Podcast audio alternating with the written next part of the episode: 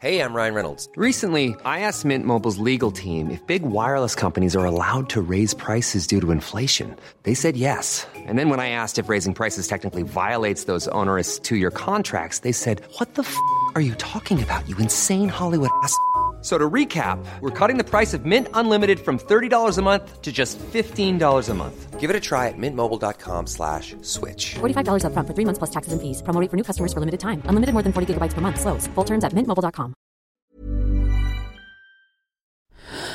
Louis.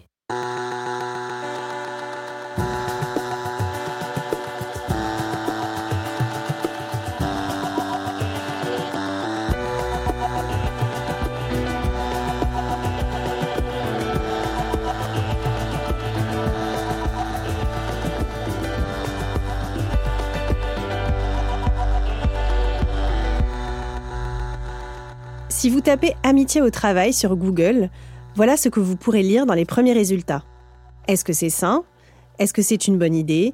Ce dont il faut se méfier ? Faites le test, vous verrez. Le postulat, c'est que l'amitié au travail est quelque chose de compliqué à gérer, à prendre avec des pincettes, voire à ne pas rechercher du tout. Parce qu'au travail, nos ambitions personnelles et nos enjeux individuels ne sont pas toujours compatibles avec une amitié. Pourtant, tous les sondages menés sur le sujet montrent qu'une large majorité de personnes ont des amis au travail. C'est vrai qu'après l'école et l'université, le travail est le lieu de sociabilité où on passe le plus de temps dans nos semaines et un lieu où l'on rencontre de nouvelles personnes régulièrement qui ont des intérêts communs. Bref, c'est un terrain fertile pour se faire des amis. Dans cet épisode de Travail en cours, c'est de ça dont on a envie de parler. Comment, en termes de bien-être, l'amitié au travail peut tout changer. Je suis Adélaïde Tenaglia. Bienvenue dans Travail en cours.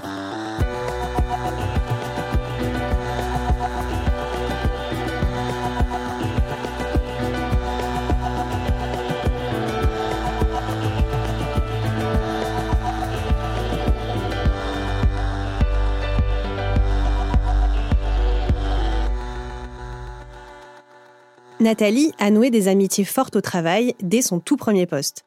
Elle vient de finir ses études et commence un stage dans une O N G réputée à Paris. Quand j'ai commencé dans l'organisation où je travaillais, j'ai commencé directement après mon master. Donc je suis rentrée en tant que stagiaire dans une équipe d'une quarantaine de personnes. Et on était une équipe d'environ cinq six stagiaires, à peu près tous du même âge et tous en école en même temps. C'était notre stage de fin d'études. Et donc, je suis arrivée au même moment qu'une équipe donc de cinq six jeunes, là pour six mois. Euh, on avait tous des rôles assez bien définis dans des pôles différents, mais aussi des postes, on va dire, avec pas mal de responsabilités pour des stagiaires. Et euh, rapidement, en fait, on s'est retrouvés euh, bah, pour les pauses déjeuner, pour les pauses euh, clopes, euh, et cetera. Et on s'est créé une équipe euh, assez soudée. Euh, au début, un peu pour parler de nos, nos problèmes au travail, euh, de la pression qu'on avait sur les épaules, et cetera. Les discussions, au début, elles étaient surtout centrées sur euh, sur les difficultés qu'on pouvait avoir. Donc, notamment parce qu'il y avait euh, clairement un... Des, des, des problèmes de burn-out au sein de l'organisation, pas mal de fatigue, beaucoup de pression sur, sur, l'épaule, sur les épaules du management, mais puis en fait qui redescendait sur nous. Euh, et donc souvent, les pauses cigarettes servaient à se décharger, relâcher la pression, pouvoir se plaindre en fait. Moi aussi, j'allais souvent dans le, dans le bureau de la communication qui était un bureau fermé, donc on pouvait aussi discuter parce qu'autrement, c'était un open space. Euh, donc il y avait un côté un peu se plaindre, râler, euh, un peu critiquer, puis aussi euh, se faire soutenir, euh, euh, obtenir des conseils. Euh, vraiment, on a créé cette solidarité-là. Ces discussions sur le travail avec ses collègues, Nathalie ne peut les avoir qu'avec eux, car ses autres amis ne comprendraient pas forcément ce qu'elle vit au travail. Parfois, en fait, avec les amis extérieurs, t'as pas envie de re, tout expliquer, euh, d'expliquer euh, la hiérarchie au sein de l'organisation, euh, le, le caractère de telle personne, euh, de refaire le point sur toute la situation pour pouvoir dire, en fait, euh, bah là, ça va pas et j'ai besoin de soutien. En fait, euh, parfois, quand t'es au travail et que t'as des amis qui sont là, il suffit d'un regard pour se comprendre et un petit texto et, et en fait, ça passe direct et on se comprend. Selon la psychologue du travail, Lydia Martin, il n'est pas rare que des amitiés se créent lorsque des individus partagent les mêmes difficultés au travail. Et le soutien apporté par ce collectif soudé peut permettre de prévenir les risques psychosociaux. J'ai, j'ai parfois des employeurs, quoi, dans... je suis beaucoup intervenue dans des contextes de réorganisation et, et les employeurs me disaient euh, ils sont très soudés, mais ça n'a pas toujours été le cas. Donc effectivement, à un moment donné, lorsque la, la difficulté, les obstacles viennent de l'extérieur, effectivement, on va se souder. C'est ce que l'on peut remarquer dans beaucoup de mouvements collectifs qui peuvent avoir lieu. Et euh, j'ai envie de dire, ça aide à faire face à la situation. Il ne faut pas minimiser ces mouvements-là, c'est-à-dire cette résistance collective qui va à un moment donné à l'encontre de certaines décisions, de certaines directives, permet aussi de rester en bonne santé. Cette critique est nécessaire et cette solidarité autour de cette critique va permettre de faire face à la situation.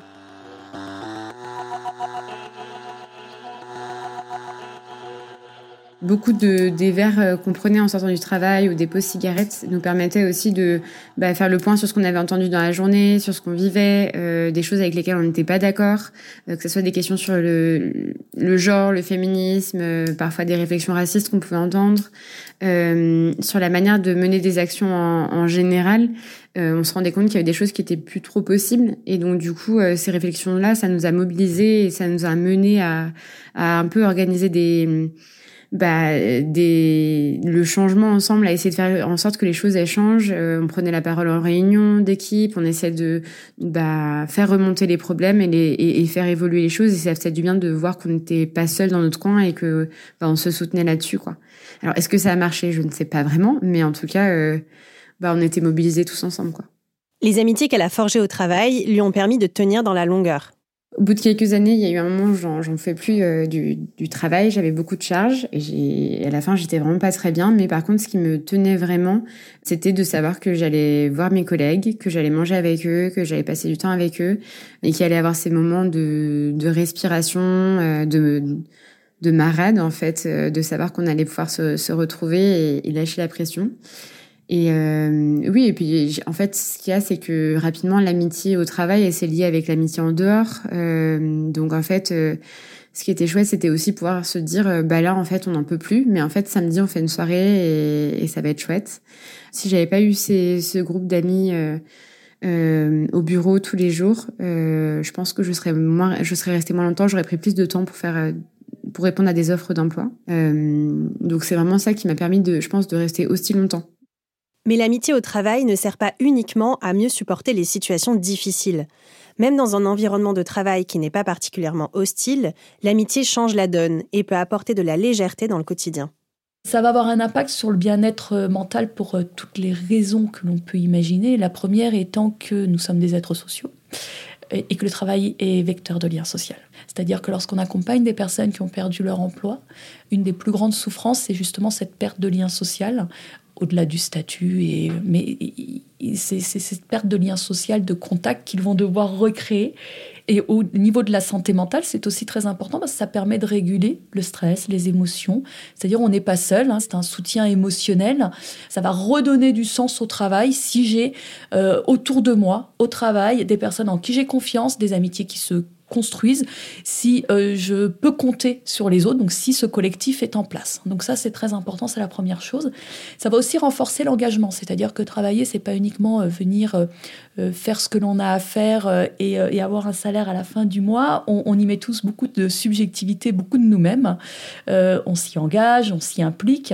Et donc, ce, ce sentiment euh, d'amitié ou cette amitié qui va se tisser, ou ce collectif, va renforcer le sentiment d'appartenance et de communauté. Et, et ça aussi, c'est très précieux d'avoir le sentiment que l'on appartient à un collectif de travail, ou euh, aussi petit euh, soit-il, hein, mais euh, de, d'avoir un, un, le sentiment que l'on est tous dans le même état d'esprit, en confiance, hein, et que l'on euh, on va vers quelque chose de plus grand qu'uniquement euh, soi-même, quoi, qu'on participe à un projet d'entreprise.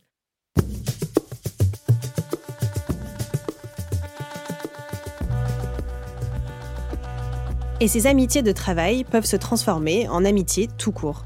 Quand les discussions dépassent le cadre professionnel, que les échanges et les rencontres se déplacent ailleurs qu'au bureau. Pour Nathalie, la transition s'est faite tout naturellement. Les verres après le boulot se sont transformés en soirées le week-end, les discussions ont évolué vers des sujets plus personnels, les amis du travail et de l'extérieur se sont rencontrés et ont fini par former un groupe indifférencié. Une des amitiés fortes que j'ai eues, c'était avec un collègue qui était dans un autre service, mais on était au même niveau.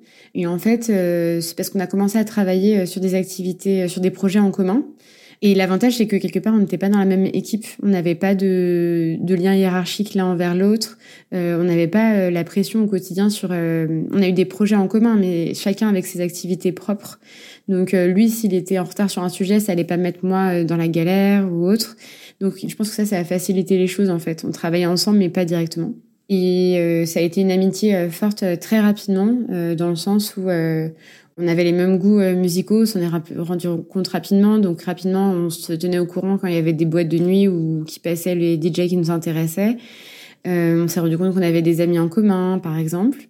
Et bon, la cigarette nous a aussi beaucoup euh, rapprochés. Donc euh, à chaque pause déjeuner, on se retrouvait... Euh, Euh, ou à chaque pause cigarette, euh, bah pour euh, soit pour parler du travail, euh, soit pour se raconter euh, nos vies personnelles. Euh, on a beaucoup, beaucoup, beaucoup euh, disséqué euh, ma vie personnelle, mes couples. Euh, je me suis beaucoup conseillée à l'époque. Euh, on regardait ensemble les, les pages sur Tinder euh, pour euh, voilà pour avoir son avis. Donc tu vois, c'était, on pouvait passer de la situation géopolitique, je sais pas, au Congo, euh, à tel mec sur Tinder. Donc c'était assez, euh, c'était assez vif.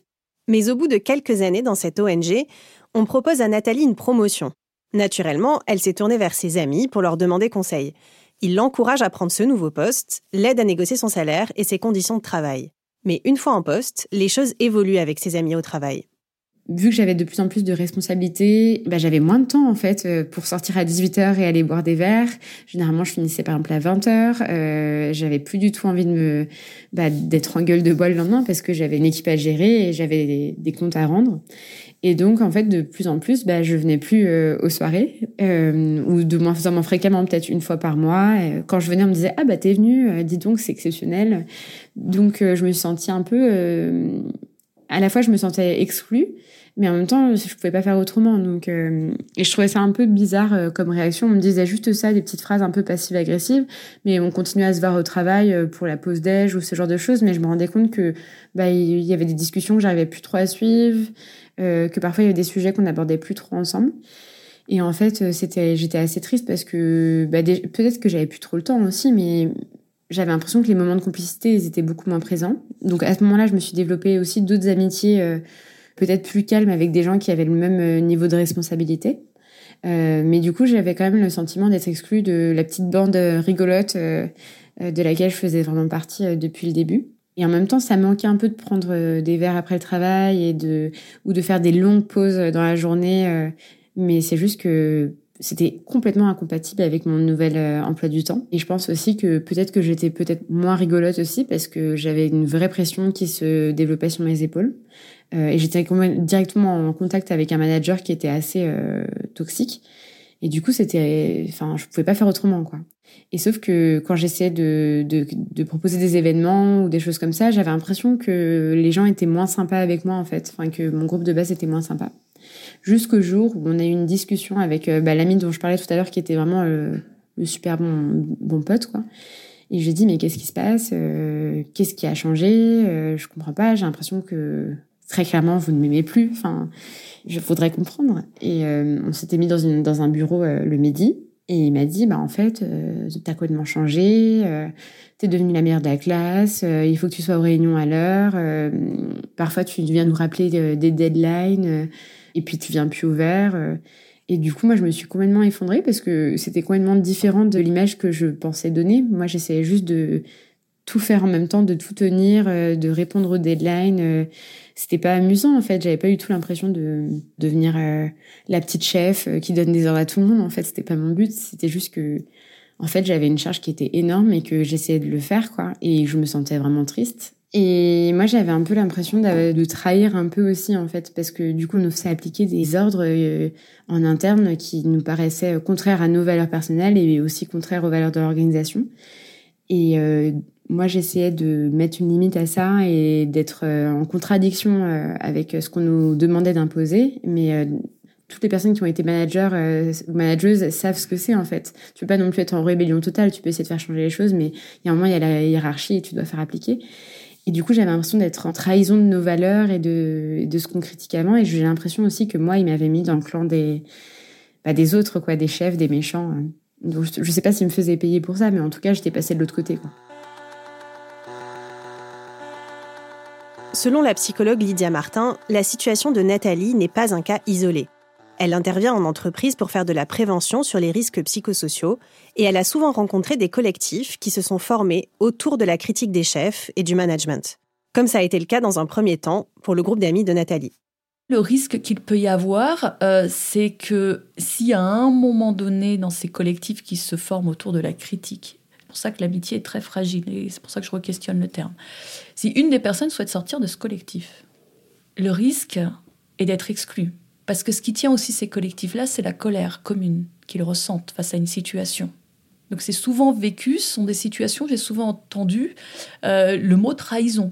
Des, des mots assez forts. Oui, mais lui, c'est un vendu. On se protège, et ça protège énormément d'être tous d'accord face à une même situation, que ce soit dans un sens ou dans l'autre. Hein, mais c'est doublement plus fort, peut-être, dans les situations négatives. Donc, je ne parlerai pas d'amitié dans, ce, dans cette situation-là. Il peut y en avoir, mais c'est pas parce qu'on est en colère ensemble, au même moment, contre une même situation, que l'on est amis. Mais en tout cas, on a un combat commun à mener. Et c'est ce combat commun qui tisse des liens, après avoir, euh, pareil, combien de temps durent ces liens-là. Mais dans le cas de Nathalie, elle a le sentiment que ses amitiés au travail sont allées au-delà de l'amitié de circonstance pour faire face à des situations de travail difficiles. Ses amitiés ont dépassé le cadre du travail. Elle essaie donc de les préserver, malgré son changement de position dans l'entreprise. Elle propose des activités le week-end, essaie de continuer à boire des verres avec ses amis après le travail quand elle a le temps. Mais le fossé entre eux continue de se creuser. En fait, moi-même, à un moment, j'avais tellement de pression sur les épaules en étant chef que je, j'avais même plus envie d'aller au vert parce que je savais qu'on allait parler de travail. Et je savais qu'eux-mêmes allaient critiquer leur manager, leur manager qui était devenu mes amis et desquels je comprenais enfin la pression et les dilemmes moraux et les dilemmes... Et, et donc, c'était très difficile parce que même si je voulais pas prendre leur défense, euh, bah, je le faisais un petit peu et du coup, ça me mettait une, une frontière, un gap énorme entre bah, mes potes et... Euh, Et, et moi, en fait. Donc, euh, c'était un peu compliqué. Le manque de soutien de ses amis, alors qu'elle fait face à des situations compliquées au travail, la font s'interroger sur les fondements mêmes de ses amitiés vieilles de plusieurs années. Je me suis dit que c'était peut-être euh, plus des amitiés de soirée, de teuf, euh, de rigolade, euh, plus que des gens sur qui je peux vraiment compter en termes de... Enfin, c'est ce que je me suis dit à l'époque. Les choses, après, ont, ont prouvé que pas forcément. Je pense que c'était vraiment une incompréhension euh, bête et, et peut-être un comportement un peu euh, enfantin, en mode euh, un peu le groupe de lycéens euh, qui n'a pas la maturité émotionnelle de juste aller voir sa pote qui va pas bien et de dire qu'est-ce qui se passe et tout de suite de mettre une étiquette en mode euh, elle est devenue manager, donc elle est devenue euh, poseuse. Euh, mais oui, euh, au moment où ça s'est passé, euh, j'ai pris de la distance parce que je me suis dit que ça en valait pas la peine, que c'était immature et que ça correspondait peut-être pas à mes valeurs. Et puis après, euh, bah, j'ai moi-même fait un burn-out et j'ai été arrêtée. Et en fait, ces amis-là sont venus énormément en soutien et euh, m'ont conseillé pour obtenir euh, tout ce qui est rupture conventionnelle, et cetera. Et, euh, et ils ont été en soutien tout du long parce que je pense aussi qu'ils se sont rendus compte que la souffrance, elle était vraiment là. Et que c'était pas juste euh, moi qui... C'est ma chef et qui m'éloignait des autres. C'est que en fait... Euh, Mon comportement, il avait changé parce que je pouvais pas faire autrement et que j'avais pas les boucliers nécessaires, quoi. Et du coup, ils ont vraiment fait front avec moi. Ils m'ont accompagnée de A à Z et ça a été, ça a été génial, quoi. Enfin, ça a été génial. C'était pas une période fun, mais, mais ils ont été des vrais amis, quoi. Nathalie a fini par quitter son poste dans cette O N G. Mais elle a gardé les amitiés qu'elle s'y était forgées dès le début, malgré les épreuves traversées. Je pense que ça m'a appris plein de choses. Euh, et ça m'a, donc ça m'a appris plein de choses en termes professionnels, mais ça m'a appris beaucoup de choses aussi en termes d'amitié professionnelle. D'amitié tout court aussi. Comment est-ce qu'on gère un grand changement dans la vie? Comment est-ce qu'on gère quand tout d'un coup on décide de plus nous parler? C'est pas parce que quelqu'un s'éloigne au travail que c'est personnel. que donc déjà, si je voyais une personne qui était dans la même situation que moi, qui devient assez distante, qui est très chargée, euh, essayer de pas mettre une étiquette dessus. Euh, ça m'a appris aussi que parfois on, il faut demander à l'aide beaucoup plus précisément et dire ça va pas. Et puis, il faut dire aussi plus précisément, en fait, là, votre comportement, il me fait souffrir et je ne suis plus d'accord. Parfois, il faut dire les choses en amitié, il ne faut pas avoir peur de faire mal, il faut juste euh, dire et... et voilà, quoi.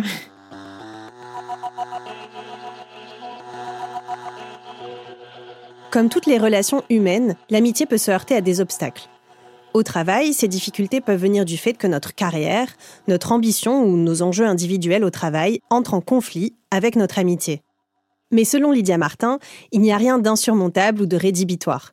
Il faut juste se fixer quelques règles et comme pour toutes les relations humaines, au travail ou en dehors, la clé c'est de communiquer.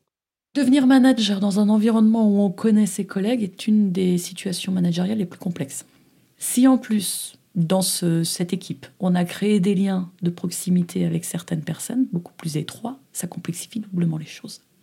Ça pose aussi la question de euh, est-ce que le poste était convoité par d'autres personnes dans l'équipe ou pas ? Et notamment, est-ce que le poste était convoité par cet ami ou pas ? Là aussi, il faut en parler. Je veux dire, il n'y a pas de, de miracle. C'est-à-dire qu'à un moment donné, euh, cette personne qui a beau être une amie, elle peut être frustrée. Euh, elle peut ne pas comprendre. Euh, elle peut accepter, ne pas accepter. Donc, c'est d'en parler. C'est déjà d'en parler en amont.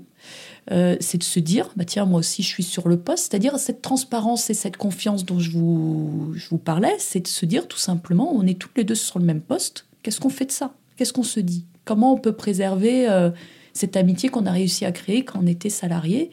et, euh, et derrière, de toute façon, il y aura des impacts. Ça dépend de l'amitié qui s'est construite ou pas, mais il peut y avoir des impacts parce qu'il se peut que dans cette position managériale, le manager ne dise pas tout des directives ou des consignes au niveau de la direction. Donc ça, du côté salarié, il faut l'accepter.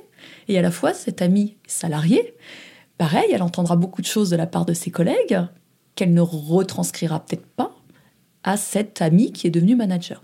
Donc c'est vraiment de limiter, voilà le personnel, voilà le professionnel, et il y a une frontière à ne pas passer qui peut, à un moment donné, mettre en péril notre amitié, voire notre relation professionnelle, du coup, qui est celle-ci. Et c'est, c'est de mettre en place deux, trois règles de, il faut que, voilà, moi je ne pourrais pas tout te dire, tu ne pourras pas tout me dire, on doit accepter ça et ne pas s'en vouloir de ça. Et puis après, bien sûr, sur le travail, après ça dépend des postes, de ce qu'on se dit ou pas, sur le rôle. Et de ne pas faire à la fois de favoritisme d'un côté, rester équitable en tant que manager, et à la fois de l'autre côté, ne pas demander au manager qu'il se comporte différemment ou qu'il y ait dans l'attribution des tâches ou autres des passe-droits qui se fassent. Voilà. Mais c'est, c'est, d'en, c'est d'en discuter. Y a pas, alors ça a l'air très bateau de le dire, hein, ça, mais euh, c'est la base, hein, c'est de pouvoir en parler. Tant qu'on peut en parler, on peut dénouer plein de choses. Quand on ne peut plus en parler et que euh, chacun se fait son idée, chacun interprète à sa façon... Et là, ça devient compliqué. Nathalie, elle, a maintenant un nouveau poste dans une autre entreprise depuis quelques mois. Initialement, elle s'est dit qu'elle voudrait cloisonner davantage, ne pas devenir trop proche de ses collègues. En tout cas, c'est ce qu'elle voulait faire en théorie. Mais tout ne se passe pas comme prévu.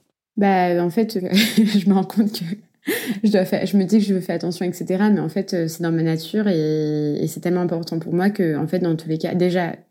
je cherche pas du tout à mettre de la distance. Et de deux, en fait, euh, j'ai essayé de prendre un peu plus mon temps. Mais tu vois, là, ça fait cinq mois que je suis dans ce poste-là et j'ai déjà des super potes. Donc, euh, voilà.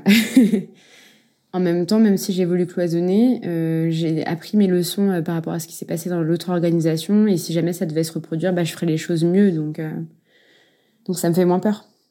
Nathalie s'est rendue compte qu'elle avait besoin de plus qu'une simple camaraderie entre collègues et que créer des amitiés, c'est nécessaire à son équilibre au travail.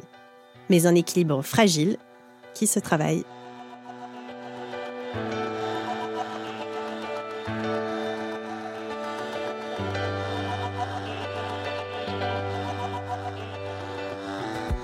Vous venez d'écouter Travail en cours. Je suis Adélaïde Tenaglia, j'ai tourné et écrit cet épisode. Il a été monté et réalisé par Louis Jaubart et mixé par le studio La Fugitive. Louise Hemmerlé était à la production, accompagnée d'Elsa Berthaud.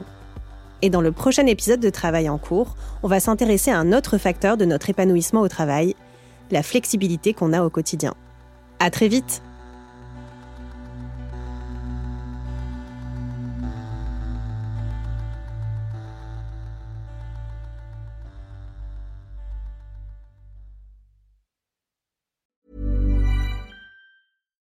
Botox Cosmetic, out of botulinum toxin A, F D A approved for over twenty years. So, talk to your specialist to see if Botox Cosmetic is right for you.